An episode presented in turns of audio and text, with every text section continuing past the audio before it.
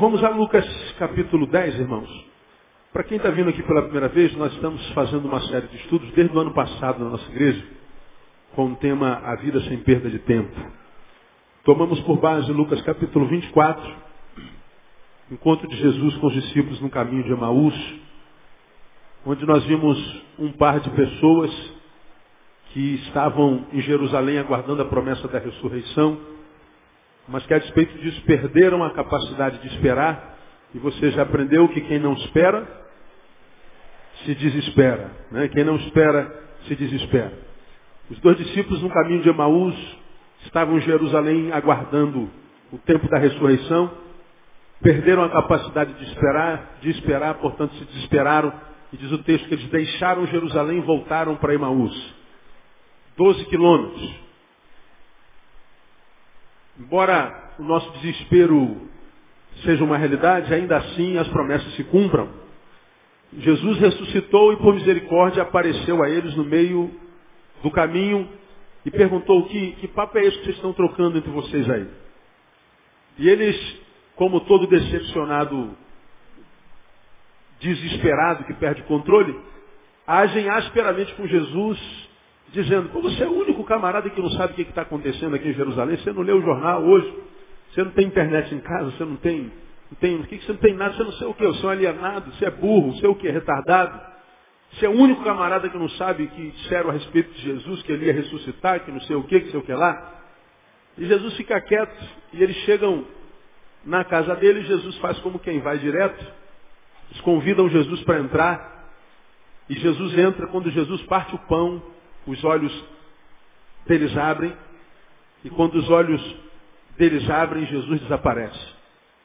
E aí eles caem em si e viram o erro que cometeram ao deixar Jerusalém. Eles andaram 12 quilômetros, Jesus ressuscitou, tiveram que voltar 12 quilômetros. Perderam 24 quilômetros de vida. Porque não souberam esperar em paz. Perderam a capacidade de diagnosticar com sabedoria. E eu peguei esse, perderam 24 quilômetros de vida, de esforço, de tempo. Fiz uma analogia com a vida de muitos de nós, que muitas vezes, não raras vezes, perde não 24 quilômetros, mas às vezes perde 24 anos de vida. Perde 10 anos de vida, perde toda a juventude se relacionando com gente errada, se intrometendo em, em, em negócios errados. Gente que não tem a capacidade de gerir a própria vida, vai empurrando a vida com a barriga sem sentido, e aí só vai perceber que a vida foi jogada fora, geralmente quando a juventude já foi embora. Quando a gente vai chegando na, na meia-idade, aos 30 anos, alguma coisa assim, a gente olha para trás e vê que aquilo que na juventude para nós era tudo, hoje já não vale nada. E a gente descobre que está envelhecendo, olha para trás ainda não é nada, não construiu nada, não tem nada e não tem ninguém.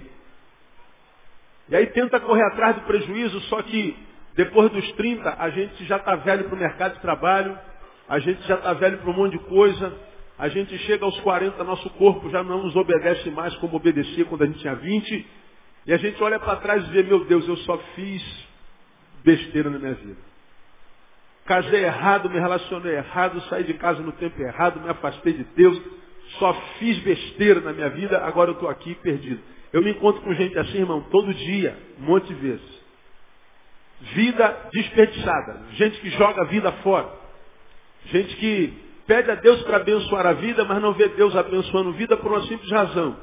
Te dei vida a vida inteira e você não aproveitou a vida que eu te dei, jogou fora.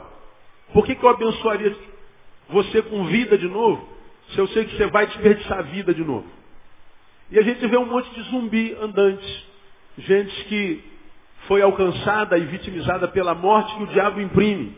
O diabo mata sem tirar a existência. Então são zumbis. Estão por aí com a agenda tribulada, né, trabalhando de manhã, de tarde, de noite, ralando feito um condenado, mas mortos. Desperdiçaram vida. E aí nós começamos a mostrar nesses meses todos como é que a gente começa a perder tempo na vida? Primeiro, nos afastando do que é santo. Que a primeira coisa que os discípulos, quando o diagnóstico deles adoeceu, fizeram foi sair de Jerusalém. Jerusalém é símbolo do que é santo. Quando a gente se afasta do que é santo, a gente começa a jogar a vida fora. é como se fôssemos um pneu no qual entrou um prego. Ele está furado, mas o prego está lá, portanto ele não esvazia rápido. Ele vai esvaziando devagarinho. A gente muitas vezes nem percebe que o pneu está furado no mesmo dia. Muitas vezes só no outro dia ou no outro. Pneu esvazia, a gente não vê o prego, enche, mas o pneu esvazia de novo. Quando a gente se afasta do que é santo, a nossa vida vai perdendo sentido. A vida vai fugindo de nós. A vida vai esvaziando. A vida vai reduzindo-se de vida para existência até que o sujeito morre. Ele não vive mais, ele existe. E você aprendeu que existe uma diferença enorme entre viver e existir. Existir é, para coisas e não para gente. Né? Então, nós falamos sobre isso durante quase seis meses. Ah, em fevereiro, no mesmo capítulo 24, nós falamos é, resgatando o tempo perdido, ou vivendo sem perda de tempo. Como viver, mas não perder mais tempo na vida, uma vez que você, quem sabe, foi alvo dessa palavra e reconheceu em si alguém péssimo administrador de si mesmo e que olhando para a tua história, você admite em Deus que jogou muito tempo fora. Perdeu tempo com besteira, perdeu tempo com gente que não valeu a pena. Perdeu tempo em projetos dentro do qual Deus não estava. E agora não quer mais perder tempo, pastor, eu não quero mais perder tempo na minha vida, como é que eu faço, o que eu tenho que fazer, como é que eu, eu, eu, eu, eu trabalho isso para que eu possa é, é, resgatar o tempo perdido, para que eu não possa mais perder o que, o que é tão precioso que é a vida. Aí nós começamos a ministrar em fevereiro. Como é que eu é, é, vivo sem perda de tempo? Ah, reaproximando-me daquilo que é santo. Eu começo a perder tempo quando eu me afasto. Como é que eu começo a reaver o tempo? Me aproximando. Tem a ver com o que Jesus diz. Busca primeiro o quê? E as coisas são acrescentadas. Crente tinha que esquecer as coisas. Porque as coisas é problema de Deus para conosco, não é nosso. O nosso problema é buscar o reino. É nos aproximar do que é santo. O resto é com Deus. A Bíblia diz que aos seus amados ele abençoa o quê? Enquanto dorme. Então nós falamos, vai dormir, irmão. Você precisa dormir mais. Né? E a gente não dorme porque está correndo atrás de coisas, está desesperado com coisas. E aí as coisas, a gente correndo atrás delas, elas correm na nossa frente. Quanto mais a gente corre dela, atrás dela, mais ela corre da gente. E às vezes a gente não alcança nada. Porque não devia estar correndo atrás da coisa. Devia estar correndo no caminho do reino de Deus. Busca primeiro o reino, todas as outras coisas. Quantas coisas, hein? Todas. Diga ao irmão que está do seu lado. São todas as coisas, irmão. Todas as coisas. Eu ia mandar você falar assim para o irmão, mas não vou mandar não. Irmão, todas as coisas, deixa de ser burro, são todas as coisas. Mas eu não vou mandar falar isso não. Não é? É, todas as coisas. Guarda isso aí no teu, no teu coração. Né? Reaproximando daquilo que é santo. Agora eu falei para vocês, quando a, a gente deixa a comunhão, deixa o que é santo, a gente se afasta de Deus e vai para o mundo. Nos afastarmos de Deus é muito fácil. Não é difícil, porque nele nós temos livre-arbítrio. Se você quer estar perto dele, ele te recebe. Se você quer ir embora, ele deixa você ir.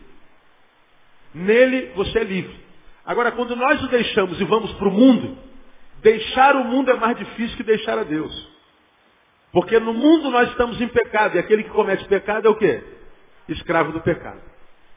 Então quando a gente quer voltar para Deus, aí é complicado a beça. A gente está nas garras do diabo. Requer mais do que fé, requer sacrifício, requer esforço. Aí vem Deus e diz, esforça-te, eu te ajudarei. Tem gente que vai nos adágios populares. O cair é do homem. O que mais? Levantar de Deus. Da onde que tiraram isso, cara? Quem foi o miserável que falou um negócio desse? E a gente vai, não, cair é do homem, levantar é de Deus. É, fica, fica caído esperando que Deus vai te levantar. Não faz nada não, você vai ver se ele vai te levantar. O cair é do homem, o levantar é do homem também. Deus, fala, repita por mim, Deus só faz por mim o que eu mesmo não posso fazer. É porque se você pode fazer, Deus não faz, não tem jeito, irmão. Então deixar a Deus é fácil. É só relaxar com a vida espiritual, que logo, logo você vai, você vai, você vai desconstruindo o que foi construído entre você e Deus. Você vai se afastando burramente da comunhão, você vai desconstruindo as suas relações com os santos, com a eclésia, com a igreja. Daqui a pouco, você está tão distante que você se sente um estranho dentro da própria casa. Aí você diz assim, poxa, mas o pessoal mudou, né? Não foi o pessoal, foi você. O pessoal está no mesmo lugar, a igreja está no mesmo lugar, a palavra é a mesma que prega. Mas você, por erro diagnóstico, você vai desconstruindo o que você construiu, às vezes com sacrifício. Daqui a pouco você está tão longe que você percebe que não tem mais força para orar, para ler a palavra, para vir para a igreja, você não tem força para porcaria nenhuma e vai viver uma porcaria de vida como filho pródigo. Agora, na hora de voltar, porque cai em si, aí é que é complicado. Mas essa volta nós aprendemos. Ela é urgente, não é fácil, é imprescindível, e nós mostramos algumas marcas dessa reaproximação. Quando você começa a voltar, a primeira coisa que Deus faz em você é restaurar a visão. Ele toca nos olhos. Ele começa a restaurar o teu senso de valores. Falamos sobre isso duas ou três quarta-feiras. E falamos que Deus vai resgatar o interesse pelo alimento devocional. Portanto, você não vai ser só um frequentador de cultos, você não vai ser só um sustentador de impérios humanos chamados igreja. Você não vai ser só alguém que sustenta uma instituição, que dá dinheiro. Não, você não vai ser só um limpador de banco. Você vai ser mais do que isso. Você vai ter prazer na comunhão, mas você vai entender que se alguém quer receber alguma coisa de Deus na individualidade, não é na comunhão que ele busca isso, é no quarto. Quando a gente quer a bênção de Deus para o corpo, é na comunhão. Agora, quando o assunto é privado e a gente não pode colocar algo em público, porque existem coisas de nós que a gente não pode pegar o microfone e orar. Coisas minhas e Deus. Então ele diz que a gente tem que entrar num quarto em secreto e em secreto ele nos abençoará.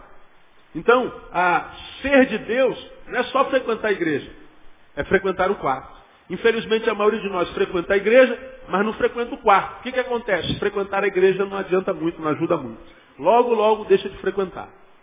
Aí tu vê nossas igrejas, tem um portão aberto de 4 metros lá na frente, entra a gente como uma manada. Aqui atrás tem um portão de 8.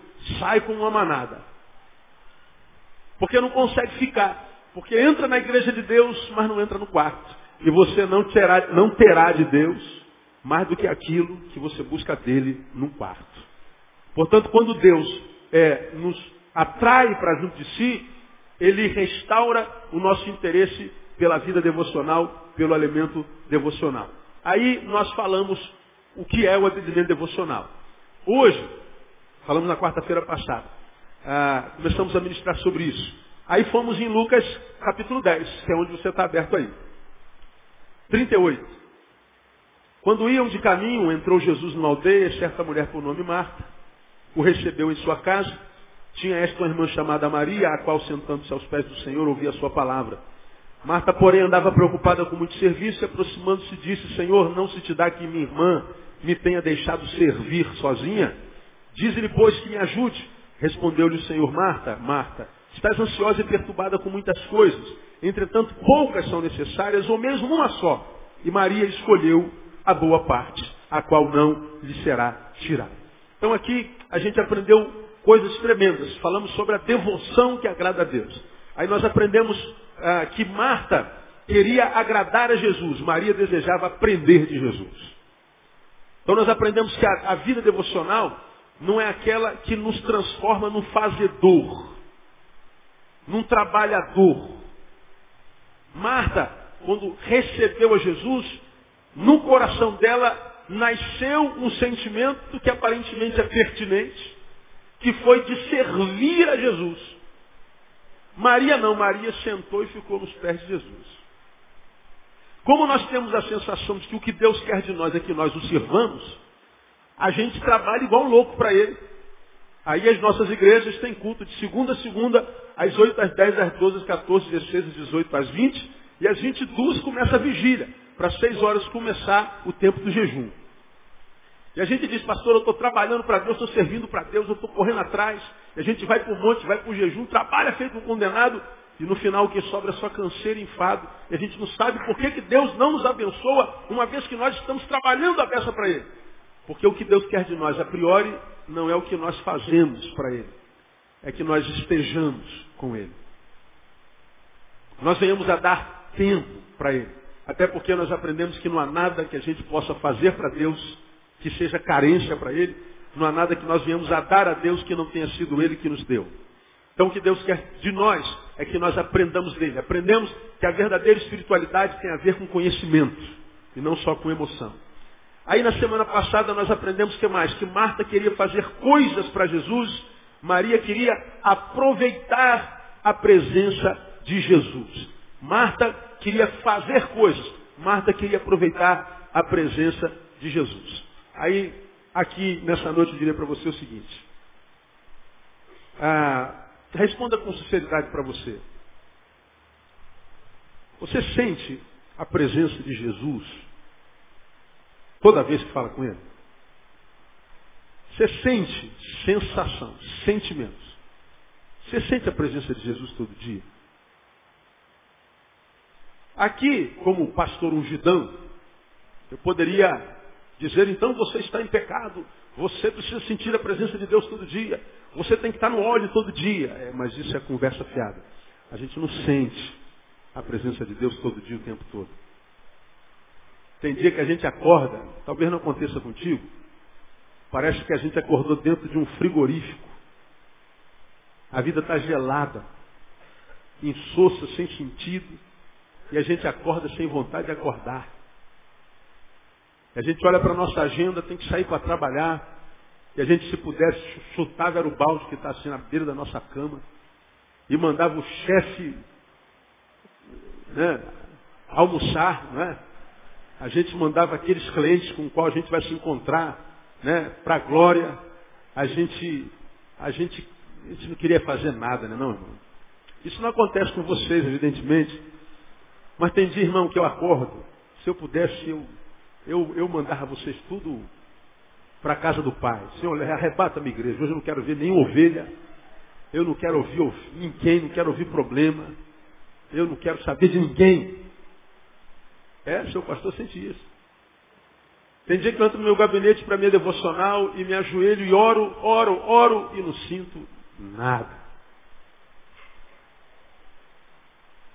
Aí eu apelo, boto uma musiquinha de fundo, quem sabe a musiquinha atrai a presença de Deus.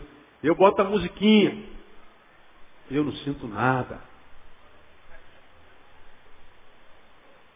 Tem dia que parece que Deus quando nós falamos com ele, diz assim, aí, ó, hoje eu não estou para tu não, filho, eu estou ocupado aqui do outro lado do planeta, estou aqui na China, resolvendo um problema aqui, não tem tempo de passar aí não, se vira aí.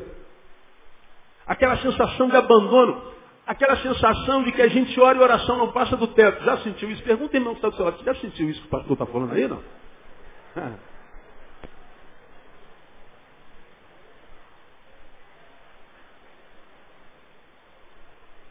Eu, como você, amamos viver. Amém ou não? Mas tem dia que a gente tem vontade de morrer, não tem? Tem dia que a gente está ruim. Claro que, de vez em quando, você vê assim, ó, um ou outro com um cara de escandalizado. Eu não sinto isso, está amarrado de Jesus, estou sempre ódio, com nada.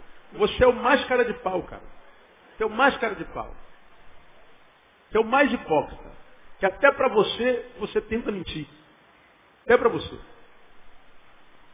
Sua mulher sabe que você não é isso tudo, seu marido sabe que você não é isso tudo, seus filhos então. Mas você não continua nessa de que é santarrão e que está sempre no óleo. Pois é. Agora, o que você já aprendeu aqui? O fato de eu não sentir a presença de Jesus significa dizer que Jesus não esteja lá? Não. Na verdade, na verdade, quem vive pela fé não precisaria sentir nada. Porque nós não vivemos por sensações. Nós vivemos pela fé. O justo, o meu justo, viverá pela fé. Não pela sensação. Por que, que eu sei que sentindo ou não, Jesus está lá? Por uma simples razão. Ele disse que estaria. Eis que estou convosco Todos os dias. Até quando? A consumação dos séculos. Os séculos já se consumaram ou não? Então ele está contigo hoje. Amém, irmão? Pois bem, isso é fé. Eu não preciso sentir. Tem gente que se não sentir a presença de Deus, pronto. Ah, Deus me abandonou, pastor. Eu não estou mais sentindo a presença de Deus. O problema é seu. Não precisa sentir. Sentir é muito bom. Quando o Espírito Santo vem e nos, nos alcança com a sua manifestação, com o seu toque, isso é tremendo. Mas nem sempre a gente sente a presença de Jesus. Como eu queria, irmão, já, já acordar arrepiado. Oh, meu Deus, quarta cheio da glória de Deus. Já acordar com meu pé cheio de fogo, já. Ah, como eu queria todo dia isso, cara. Ir para o trânsito com a mão cheia de fogo. Aí o cara te dá fechada e você diz, Deus te abençoe. Em vez de xingar a mãe dele que vinha assim ó, na boca. Né? Mas nem sempre a gente está com esse óleo todo. Agora, quando a gente sente a presença de Deus, o que a gente faz com essa presença? Ou mesmo quando eu não sinto, mas sei que Ele está presente, o que, que eu faço? Alguns de nós sequer fala com Ele. A gente crê que Ele está lá, mas é como se Ele não estivesse. A gente vive mormente como se Ele sequer existisse. E em grande escala, nos lembramos dele para falar com ele que ele devia ter feito uma coisa há muito tempo na nossa vida, mas ainda não fez. A gente fala com Deus, mas não é uma fala, é uma lembrança. Deus, eu quero te lembrar que tu está demorando, hein? Ó, estou orando por isso há muito tempo. Parece que é um carteiro de Deus. Deus vem te trazer um recado. Parece que tu esqueceste do que prometeste. Então, o que aconteceu aqui com Marta e Maria? Marta queria fazer coisas para Jesus. Mas como eu falei na quarta-feira passada, o que, que eu posso, o que, que nós podemos fazer para Deus, irmão, que Deus precisa? Diga uma carência de Deus. Quais são as carências de Deus que a gente possa suprir? O que, que nós, meros mortais e criaturas dele, podemos dar a Deus que não tenha sido Ele quem nos deu primeiro? Nem o louvor. O salmista diz que o meu louvor virá de ti na grande congregação. Eu adoro a Deus com o que Deus coloca dentro de mim. A nossa relação com Deus é sempre a posteriori. A nossa relação com Ele é reativa. Porque a pró-ação é dele. Nós respondemos o seu amor. Nós o amamos por quê? Diga para mim, porque Ele nos amou primeiro. Então nós reagimos ao seu amor. Nós servimos uma entidade que não tem carência de nada. Ora, se eu sirvo uma entidade que não tem carência de nada, devo entender que o que essa entidade quer de mim não é serviço a priori. Por isso que nós vamos a João capítulo 15, versículo 15, não sabe, sabe, sabe de qual. Já não vos chamarei o quê? Servo. Porque o servo não sabe o que faz o seu Senhor. Mas vos tenho chamado o quê? Amigos. Porque tudo que o Pai me deu, vos fiz conhecer. Olha, olha a palavra de Jesus para você e para mim. Neil, eu não chamo mais você de servo. O que, que um servo faz? Diga para mim. Serve. Faz alguma coisa para o seu Senhor. E ele está dizendo, olha, acabou esse negócio de ser servo. Não quero mais chamar você de servo. Porque o servo não sabe. Eu vou chamar vocês de amigo. O que, que um amigo faz? Se relaciona. Como é que nasce uma verdadeira amizade? Relacionamento. A gente vai se apaixonando, a gente vai descobrindo os, os nossos pontos comuns, as nossas afinidades. E a gente vai se vendo nele, no amigo. Cara, é muito gostoso, né? Quando a gente encontra uma pessoa com a qual a gente se identifica e a gente olha para ela e a gente se vê. A gente olha para ela e a gente se identifica com, com quase tudo que fala, com quase tudo que pensa, com os gostos, com os sabores e com o que a gente não, não compartilha em termos gosto e sabor. A gente até discute, mas até a discussão é gostosa. Isso é amizade, isso é afinidade. O que, Deus está dizendo quando diz entre, ser, ser, ser, é, entre serviço e amizade? Que eu não quero que vocês façam a priori. Eu quero que vocês se relacionem comigo. Quando eu olho de servo para o Senhor, eu vejo um, uma relação de desigualdade. O Senhor maior do que o servo. Mas na relação de amigos, a gente vê uma relação de igualdade que Deus está dizendo de forma sobrenatural e tremenda é que Ele não quer que você se sinta inferior a Ele. Ô pastor, não, aí já é heresia. O senhor está dizendo que nós somos igual a Deus? Não, Deus se fez igual a nós. Não somos nós que fomos elevados à qualidade de deificação, não. Deus é que foi rebaixado à qualidade de humanização. Esvaziou-se a si mesmo e tornou-se homem. Para que, que ele se tornou homem? Para se relacionar com o. Para se relacionar com Joãozinho, com a Mariazinha, com Josanielzinho, com cada um dos irmãos. Então, quando a gente fala de devoção, eu estou falando de uma relação que não é marcada pelo fazer, pelo produzir, mas pelo estar. E eu não estou na presença de Deus só quando eu estou na igreja. E é muito possível que eu esteja na igreja e não esteja na presença de Deus. Portanto, o que Deus quer comigo é relacionamento. Ele quer relacionamento a priori e não serviço. Quer dizer que eu não devo servir? De jeito nenhum. Tem que servir. Agora, quando é que de fato, de verdade, eu presto um serviço a Deus? Você tem aprendido isso aqui assim, há 20 anos. Como ele não tem carência, ele diz, não preciso fazer nada para mim. Quando é que vocês vão fazer alguma coisa para mim? Quando fizerem, para os meus pequeninos. Quando você for um homem solidário, quando você for um homem cheio de amor e, e, e de compartilhamento desapegado, o abençoado não é quem tem, o abençoado é quem, quem é, portanto o abençoado não é quem ajunta, é quem compartilha. Quando você fizer qualquer um desses meus pequeninos, então você está me fazendo. Quando você fizer um serviço a essa pessoa, você está fazendo um serviço a mim. O serviço que eu faço ao próximo, só posso fazer por amor. Amor a Deus e ao próximo como a mim mesmo. Então o que Deus quer é que a nossa relação, como nós pregamos na quarta-feira passada, seja uma relação semelhante à cruz, que são duas estacas cruzadas. E não é à toa duas estacas cruzadas. Uma estaca vertical, que é a minha relação com ele, mas que não é só um pedaço de pau em pé. Tem uma outra estaca cruzada, que é a minha relação com o meu próximo, a relação, a relação horizontal. Carregar a cruz tem a ver com essa ideia de me relacionar com ele verticalmente e com o meu próximo horizontalmente.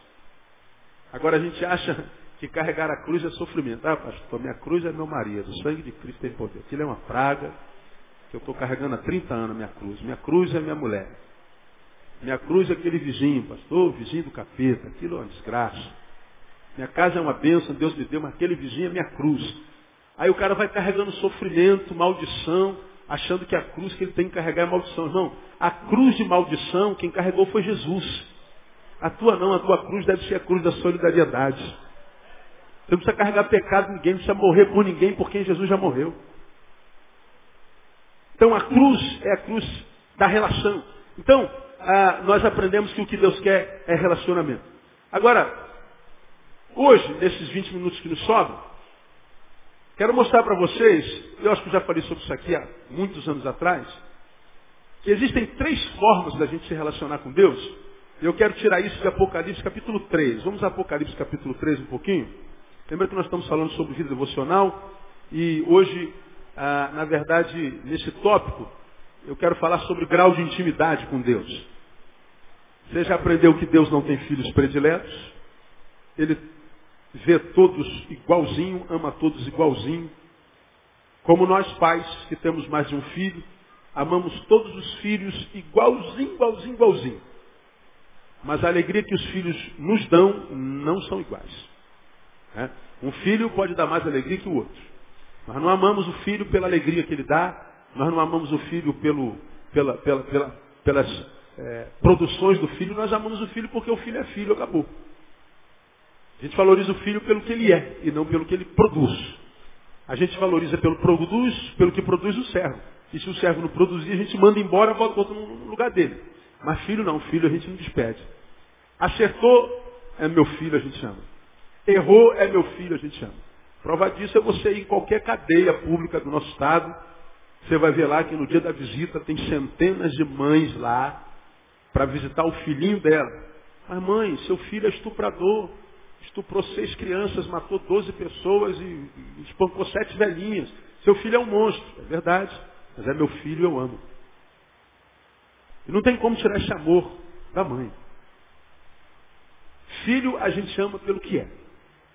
Mas a alegria que o filho dá, ah, isso é diferente. Por que, que a, a, a, alegria que o filho dá é diferente? Por causa da relação que ele tem conosco.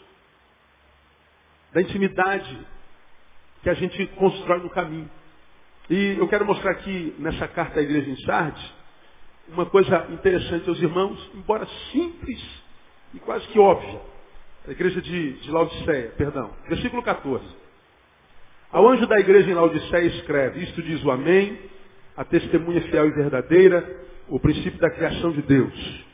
Conheço as tuas obras, que nem és frio, nem quente. Oxalá foras frio ou quente. Assim porque és morno e não és quente nem frio, vomitar-te-ei da minha boca. Porquanto dizes, rico sou e estou enriquecido, e de nada tenho falta, e não sabes que és um coitado, e miserável, e pobre, e cego e nu. Aconselho-te que de mim compres ouro refinado no fogo, para que te enriqueças, e vestes brancas, para que te vistas, e não seja manifestada a vergonha da tua nudez, e colírio, a fim de ungires os teus olhos para que vejas. Eu repreendo e castigo a todos quantos amo. Se pois zeloso e arrepende-te. Aí vem o versículo 20 que você conhece. Eis que estou à porta e bato. Se alguém ouvir a minha voz e abrir a sua porta, e abrir a porta, entrarei em sua casa e que mais? Com ele cearei e ele comigo. Até aí. Essa palavra foi uma palavra direcionada a uma igreja. Eis que estou à porta e bato. Se alguém aí dentro abrir, o que, que ele faz? Entra. Seio e a gente desenvolve um relacionamento, intimidade. Veja, nessa igreja de Laodiceia, você já aprendeu isso aqui. Jesus estava onde? Do lado de fora. Era uma igreja? Era. Nessa igreja Jesus estava onde? Do lado de fora. Batendo na porta querendo entrar. E por que, que Jesus não estava dentro da igreja? Porque a igreja dizia, eu sou rico. De nada tenho falta. Sou farto. Laodiceia era o maior centro metropolitano daquela região. Era São Paulo daquele, daquela região. Era a cidade mais rica, produtora de vestes finíssimas. O mundo inteiro vinha comprar em Laodiceia. Era produtora de um colírio dos mais eficientes de toda a história da humanidade, diz os historiadores. Produzia ouro aos, aos, aos borbotões. Então a, a cidade dizia, rico sou. Parece que o espírito da cidade reverberou-se dentro da igreja. A igreja, portanto, me parece que se secularizou. Absorveu o espírito do século. O espírito da, da cidade. Aí vem Jesus, quando se refere àquela igreja, diz, você diz, rico sou e estou enriquecido, de nada tenho falta.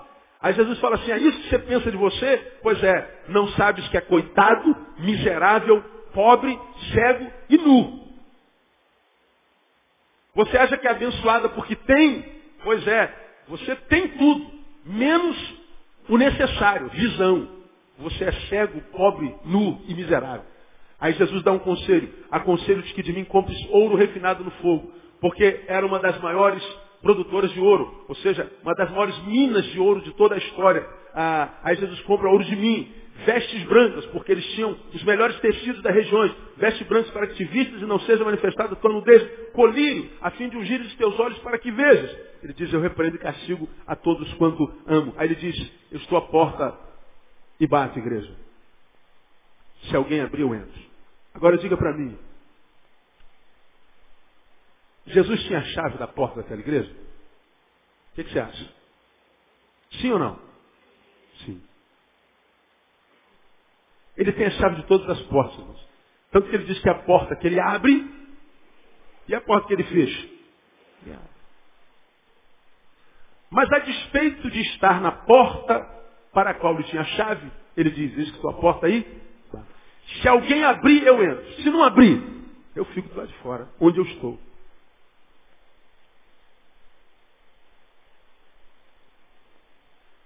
Você vai fazer a obra de Deus sem o Deus da obra. Você vai cair no, no ativismo religioso, dito em nome de Jesus, mas Jesus não vai ter conhecimento que ele vai estar do lado de fora. Você não vai ter a presença manifesta dele. Você vai ser como aquele a respeito de qual Isaías fala, cuja liturgia está restrita a palavras que aprendeu de cor. Religião. Vida em Deus, não. Aí ele vem e diz, se alguém abrir, eu entro. Se não abrir, eu não ajo como o diabo. A metodologia do diabo é diferente da minha. O diabo, a Bíblia diz, veio matar, roubar e destruir. Ele mete o pé na porta da tua vida, arromba a porta da tua vida, do teu coração, entra e arrebenta com você. Se der lugar. Jesus não. Jesus diz, se alguém quiser vir após mim, que venha, se quiser. O que ele diz é o seguinte, mas se quiser que isso seja bom para você, negue-se a si mesmo, toma a sua cruz e siga. Mas se alguém quiser, portanto a relação que nós temos com Deus é volitiva, tem a ver com vontade. Então, quando ele diz, se alguém abrir, eu entro, ele está dizendo que se não abrir, eu fico. Aqui nós vemos, fazendo alusão a essa, essa, essa, esse espírito de, de hóspede, essa relação de, de, de recepção dentro, ah, me dá base para falar sobre três tipos de relacionamentos. Primeiro, a gente pode se relacionar com Jesus como se ele fosse um visitante na nossa vida. Vamos imaginar que isso aqui seja a sua casa. Você mora aqui. Você é aqui.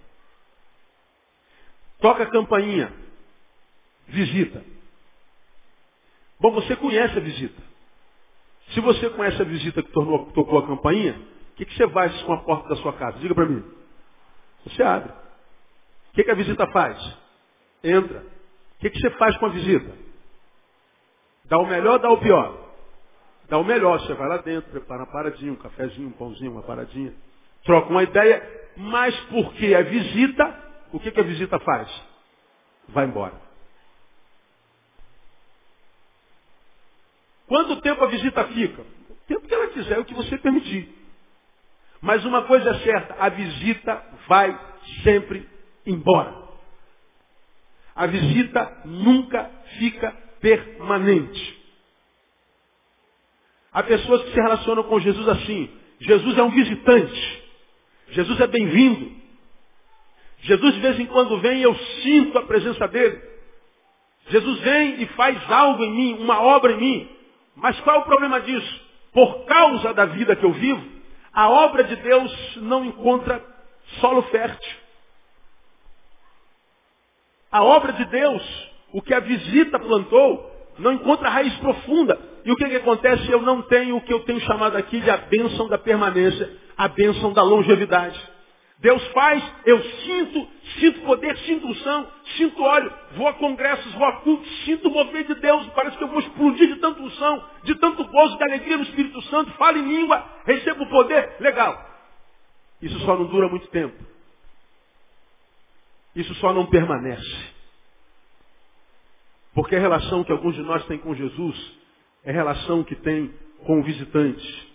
É relação que a gente tem com ele, é uma relação que o vê de vez em quando, que está com ele de vez em quando. Então a gente não tem a bênção da permanência.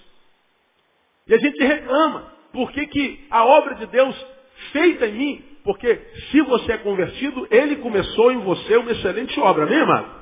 Agora o texto diz da excelente obra, que ele é fiel para completá-la, ou completar essa obra até o dia de Cristo.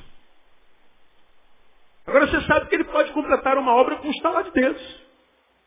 Você sabe que o caminho trilhado por Israel, do Egito a Canaã, era um caminho que dava para ser feito em menos de quatro meses. Quanto tempo eles fizeram esse trajeto? 40 anos. Por quê? Porque Deus se perdeu? Ih, rapaz. Ô Moisés, a bula está quebrada. A bússola está quebrada, mas eu me perdi. Acho que é por aqui, Moisés. Vem, vem, vem comigo. Segue a nuvem, segue a nuvem. Não, não foi por causa disso. É porque Deus tinha uma bênção chamada Canaã, terra que manava leite e mel, preparada para aquele povo, mas o povo não estava preparado para receber aquela bênção. Isso é tão fácil de ilustrar, irmão. Você tem um filho de cinco anos. Você tem coragem de dar um presente para ele? Tenho. Já dei um monte, pastor. Pois é. Você teria coragem de dar 100 reais na mão dele? Toma, filho, 100 reais para você. Cinco anos. Acho que eu falei sobre isso aqui na quarta-feira passada. Aí tu, tu, tu, tu dá 100 reais para ele, mas não dá mais nem morto. Porque você vai ter um infarto. Você dá 100 reais para ele, ele vai ficar todo bobo. Uma nota de 100 reais, coisa mais rara do mundo. Aí tu vai passear, e chega na sala, ele está lá com canetinho hidrocor, fazendo desenho na nota de 100 reais. Dá um tiro na cabeça. Um pai não dá uma nota de 100 reais para o filho, não é porque o filho não mereça. É porque o filho não tem condições de valorizar aquilo. Agora dá uma nota de 100 reais para um moleque de 18 anos. Ah, aí tá moleque. O moleque vai. Ele que vai ter um infarto, né? Mas você, né? É ele. Agora, o moleque de 18 anos está preparado para receber 100 reais. Muitos de nós poderia ser muito mais do que é e estar muito melhor do que está e fazer muito mais do que faz. Então por que, que não acontece, pastor? Porque Deus não quer abençoar, não, porque eu não estou preparado para receber. Eu trato como um visitante. Aí pega o contexto de Mateus que diz, não se deita vinho novo sobre odre velho. Porque se eu deitar vinho novo sobre o odre velho, arrebento com o odre e perco o vinho. Então, suponhamos que o odre seja nós, sejamos nós, e o vinho seja o Espírito Santo. Deus não derrama a unção do seu Espírito, porque o odre está velho e ele arrebenta com a gente. Ele retém o Espírito para não arrebentar com a gente. Mesmo na sua palavra esteja escrito em cheios do Espírito. Ele quer que nós sejamos cheios, mas ele não derrama porque o teu odre está sujo. Muito blá, blá, blá, gospel. Mas vida em Deus, na individualidade, pouca. E você já aprendeu que ele não se relaciona com esse ser que a gente é aqui na igreja. Ele se relaciona com aquele ser que nós somos quando não tem ninguém olhando para nós. Então a primeira forma de nos relacionarmos com Deus como visitantes. Agora, essa vida de visitante é a vida da inconstância. É a vida onde o que Deus faz não permanece. Nós não temos a bênção da permanência e da longevidade. E isso não é tão simples. Ah, eu só não tenho a benção, pastor. Não. Não ter a benção não é, não é só isso o problema. Não reter a benção é pecado. É, pastor. 1 Coríntios 15, 58. Portanto, meus amados irmãos, sede o quê? Firmes e constantes. Sempre abundantes na obra do Senhor, sabendo que o vosso trabalho não é vão do Senhor. Sede firmes e constantes. Isso é uma ordem, isso não é uma sugestão. A inconstância, irmão, é pecado. A inconstância é a marca dessa geração. Meu Deus, irmão. Como, como os crentes hoje são reféns da vontade. Né? Não estou com vontade de ir à igreja. Ele não vai à igreja. Não estou com vontade de orar. Ele não ora. Eu não estou com vontade de ler. Não lê. Eu não estou com vontade de abençoar. Ele não abençoa. Eu não estou com vontade de fazer porcaria nenhuma. Ele não faz. É um servo da vontade é o escravo do desejo. Quando devia ser senhor do desejo. Aí como eu falei, porque a tua vontade não está santificada, você vai desconstruindo a obra de Deus na tua vida. Daqui a pouco você está morto. Porque acha que está ruim, deixa de vir à igreja e não sabe que é a palavra que você recebe na igreja que ainda te mantém de pé no meio dessa ruindade. E sem a palavra, essa ruindade te derruba te mata. Mas não, mas vontade para ir para o cinema a gente tem. Né? A gente não está com vontade para a igreja, mas está com vontade para a praia. Para a praia a gente vai. Nós somos porcaria demais, irmão. Nós somos uns crentinhos de, de merda. É o que nós somos. Oh, escandalizou, irmão? Vai se catar. É a grande verdade. Só Deus para amar gente como a gente. Estou falando alguma bobagem? Não. Visitante. Outra forma de relacionarmos com Deus. Relacionar como hóspede. O visitante pode vir todo dia, mas vai embora todo dia. E o hóspede? O hóspede toca lá, se ele é hóspede, já sabia que ele viria. Se abre a porta para o hóspede. O hóspede entra. O que, que o hóspede faz? Ele entra come igual o visitante, mas o que, que ele faz além do visitante? dorme. Ele fica mais tempo. Quanto tempo o hóspede fica? Quanto tempo for necessário e possível. Mas porque é hóspede, só o que, que ele faz? Mais cedo ou mais tarde? Vai embora. Alguns de nós somos assim. Ele vem, até dorme por algum tempo, tem características até de um morador, mas no final sempre vai embora.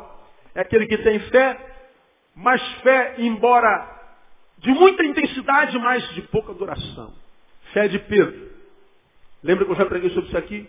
Jesus vinha andando sobre as águas. É um fantasma, é um fantasma. Não, não tem mais, irmãos. Sou eu. Pedro ficou atônito. Senhor, deixa eu ir ter contigo. É contigo mesmo, qual o problema? Pode, Senhor. Mas não tem prancha aqui. Ué, eu estou com prancha? É contigo mesmo, meu filho. Eu vou, hein? Ué, cai dentro. E Pedro foi. Pedro botou o pé na água. Ué, não afundou. Pô, cara, o que, que é isso, meu Deus do céu? Aí ele botou o outro pé, não afundou. Começou a andar e começou a andar. Olhando para Jesus. Mas o que, que aconteceu? As ondas começaram a bater. Ele tirou o olho de Jesus e olhou para as circunstâncias. Quando ele começou a olhar para os problemas, o que, que aconteceu com ele? Afundou. Agora você vai dizer que Pedro não tinha fé? Pedro teve tanta fé, era uma fé tão grande, que ele chegou a pisar no mar e andar no mar. Ele tinha fé de intensidade para andar sobre as águas. O que ele não tinha, embora tivesse uma fé de muita intensidade, era uma fé de longa duração. Muita intensidade, pouca duração. É aquele tipo de crente que quer unção o tempo inteiro. Sentir, sentir, sentir. Ele precisa sentir alguma coisa para acreditar que ele está bem com Deus. Ele não consegue andar no silêncio de Deus, ele não consegue andar na diversidade. Ele não consegue entender ou equacionar amor de Deus e dor. Ele acredita que se está doendo, Deus abandonou. Se não deu certo, Deus abandonou. Porque não aconteceu como ele quisesse, quis que acontecesse, então Deus não é fiel. A gente fica, como, como eu já preguei aqui aos irmãos, olhando para as circunstâncias. E quando a gente olha para as circunstâncias, nós tendemos a desdivinizar Deus. Os nossos problemas ou a forma como nós nos relacionamos com Ele pode deformar a imagem de Deus em nós. Se Deus fosse bom, eu não estaria vivendo o que eu estou vivendo. Eu estou vivendo o que eu estou vivendo porque Deus não é bom. Deus muda porque eu sinto dor? Não. O que muda é a forma como eu vejo. Lembrando do episódio do enterro da menina de 11 anos com leucemia. A gente ia para o enterro enterrar uma menina de 11 anos, a gente não entende como é que Deus pode deixar que uma criança de 11 anos morra. Mas no caminho do cemitério liga uma ovelha e diz que a filha dele nasceu naquela hora. Ora, no cemitério eu tendo a dizer, Deus é mau. Mas no mesmo dia, se eu fosse para o berçário, eu diria, Deus é bom. No cemitério, Deus é mau. No berçário, Deus é bom. Deus é bom ou é mau, afinal de contas? Deus é. Agora, o que ele é para mim depende da forma como eu me relaciono com os meus problemas e com as minhas vitórias. Porque há quem, tocado pelo problema, desdiviniza Deus e acha que ele é mau, e há gente que abençoado pela vitória, se ensoberbece, acha que ele é dispensável. É gente que tem fé para chegar e crer e receber, mas não tem durabilidade. Ele não consegue manter. É o que tem fé de muita intensidade, mas de pouca duração. Ele não tem perseverança. E a Bíblia diz lá, palavras dele em Mateus 10, 22, aquele que perseverar até o fim, esse é o que será salvo. Quando ele diz que eu tenho que perseverar até o fim, ele está dizendo, meu irmão, a gente só persevera contra alguma coisa que tenta nos tirar do lugar. A gente persevera quando alguém tenta nos demover dali. A gente só resiste quem insiste em nos deformar. Então, se ele fala de perseverança, ele está dizendo, meu filho, é porque a chapa vai esquentar para vocês. No mundo tereis aflições. Termino. Primeiro visitante, segundo hóspede, terceiro. Outros lidam com ele como se ele fosse morador. Vamos comer um morador? Só que você é mãe, teu filho está tocando a campainha. Quem é? Ah, mãe, sou eu, Juquinha. Aí tu aperta lá, ele entra. Ele entra, ele faz o quê? A mesma coisa que visitante. Come, dorme. Mas qual a diferença do morador daquela casa? Ele não vai embora. É exatamente o oposto. Quando ele vai embora da casa, a gente tem a sensação que ele está indo embora. Porque ele mora, a gente sabe. Mais cedo ou mais tarde, ele volta para o mesmo lugar. Não é assim que a gente faz? A gente vai trabalhar, vai embora. A gente veio para a igreja, vai embora de casa. Mas a gente mora lá. A gente pode ir para qualquer canto. A gente vai voltar para aquele lugar. Quando nós nos tornamos morada de Jesus, a gente pode ter a sensação de que ele saiu de nós, que ele esqueceu de nós. Não, não, não, não. Tranquilo. Não se esqueça de quem você é. E o que, que você é? Casa. Então ele vai voltar. Mais cedo ou mais tarde, ele volta. Porque é ali que ele habita. Irmãos, eu falei sobre isso há bem pouco tempo atrás, né? Ah, o planeta Terra é lindo, né, cara? É muito lindo. Nossa, não precisa nem pensar no planeta. Pensar no Rio de Janeiro, o lugar mais bonito do universo. Jesus ou o Espírito Santo poderia morar em qualquer lugar da sua criação. Qualquer lugar. Ele podia fazer uma barraquinha lá em cima do Cristo Redentor. A visão era saborosa, lindíssima. Ele poderia morar na Costa Verde do Rio de Janeiro. Podia construir uma casa em Búzios, cara. Sei lá, em qualquer canto. Mas ele escolheu morar aonde? Diga aí aonde? Em mim. Agora olha para você, cara, você é barrigudo, você é cheio de ruga.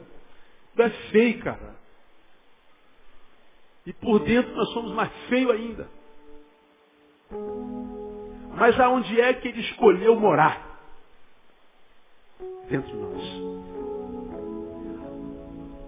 Ele não habita em templos feitos por mãos humanas. Em que templo ele habita? Em templo feitas, feito pela mão de Deus. Nós somos feitos pela mão de Deus. Então o que, que ele quer conosco? Ele quer essa, essa relação de intimidade de tal forma íntima que a chave do coração esteja na mão dele. Ele não precisa mais tocar a campainha. Ele abre a porta e entra, você está em casa, Senhor. Fica à vontade. Troca a cama de lugar, troca a cozinha. Joga isso fora. Conserta aquilo. Tenha total liberdade dentro da tua casa. Isso é vida devocional. Esse tipo de relacionamento é lá no quarto. Aqui não, aqui a gente se fantasia para vir, a gente passa chapinha para vir, a gente finge que é mais crente do que a gente sabe que é. Apareceu em público, a gente já começa, não tem jeito, a gente representa alguma coisa. Agora lá no quarto não, no quarto você pode ficar nu, por dentro e por fora. Porque ele está dizendo o que disse para essa igreja, conheça as suas obras. Conheça as suas obras. E o que diz com essas tuas obras? Aquelas obras que são minhas e vocês conhecem, mas também aquelas obras que são minhas e vocês nem imaginam que existem.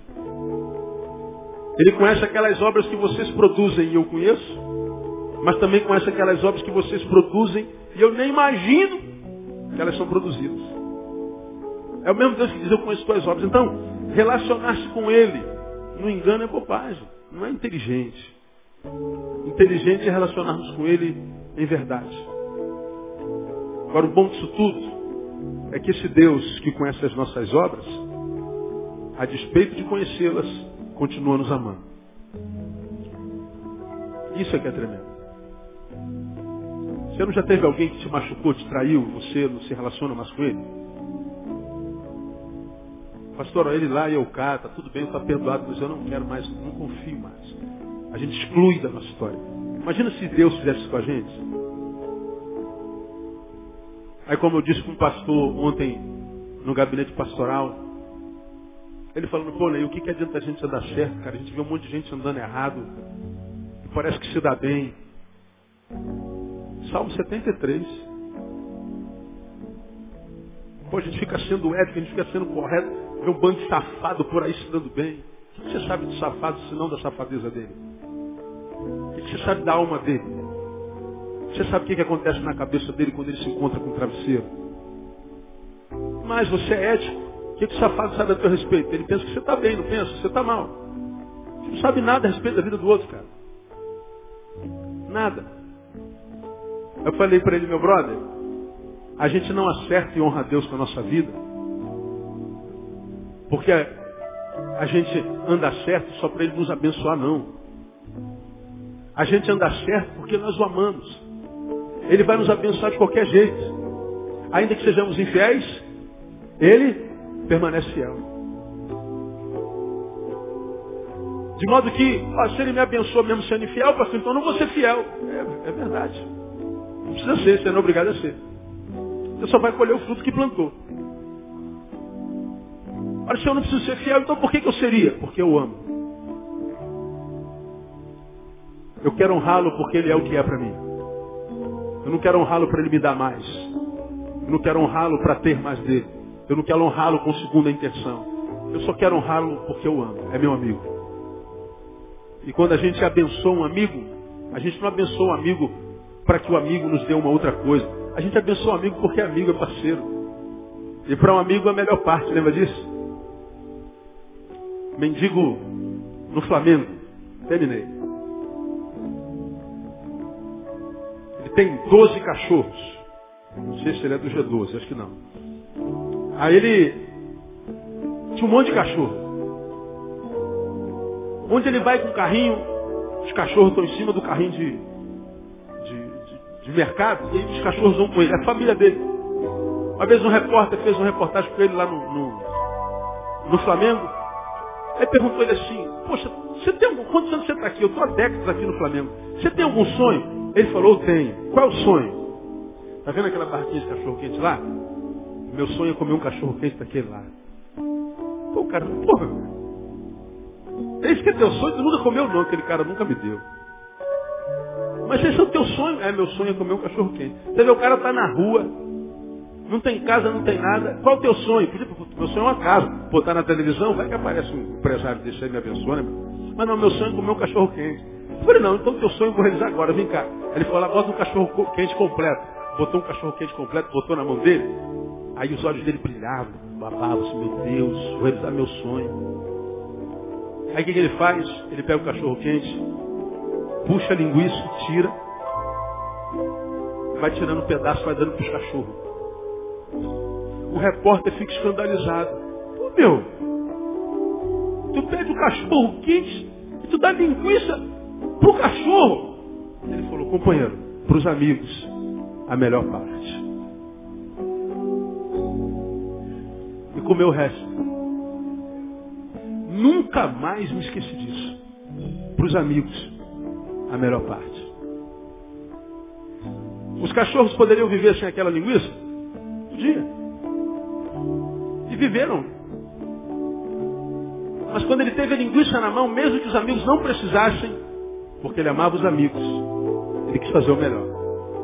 Como você diz amar a Deus, para os amigos, a melhor parte. Porque ele, enquanto nosso amigo, ah, ele nos deu a melhor parte. Quem foi que ele nos deu? Jesus. Pensa, ele é Deus. Se ele pensasse assim, olha, quem vai redimir a humanidade do pecado vai ser tu, Gabriel. Tu vai virar gente, vai morrer, o teu sangue vai remir o ovo do pecado. E Gabriel vinha e remia. Ele é Deus, ele faz como ele quiser. Mas não, ele pegou o filho. Único. Podia pegar qualquer anjo das, das miríades e miríades. Pegou Jesus. Único, unigênito. Meu filho, você tem que ir porque lá estão os meus amigos. Para os amigos, a melhor parte. Quem tem entendimento, entenda. Quem tem ouvidos, ouça o que o Espírito diz à igreja. Aplauda o Senhor bem forte.